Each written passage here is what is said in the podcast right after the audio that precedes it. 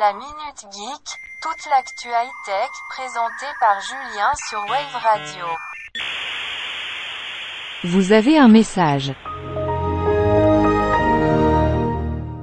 Un iPhone s'est vendu 50 000 euros. Aujourd'hui, les iPhones de première génération sont considérés comme des pièces de collection. Et si vous avez un iPhone de 2007 encore scellé sous blister, vous pouvez le vendre à prix d'or via les enchères.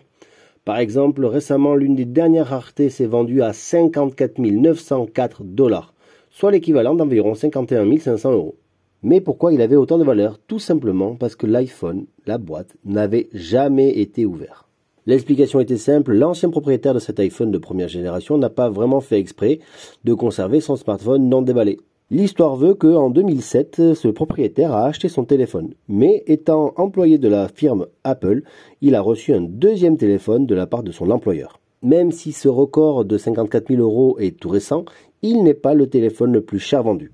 En février, un iPhone de première génération a été vendu à 63 356 dollars. La deuxième histoire, c'est que ce propriétaire n'était pas du tout un collectionneur le smartphone a été reçu un jour de cadeau d'anniversaire et qui n'avait pas pu l'utiliser à cause des restrictions par rapport aux opérateurs.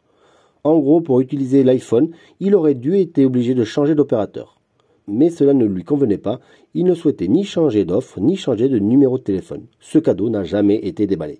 Vous pouvez quand même faire les fonds de tiroir parce que sachez qu'aujourd'hui, les iPhones de première génération se vendent entre 800 et 1600 euros. Je pense qu'il est temps de faire du ménage à la maison.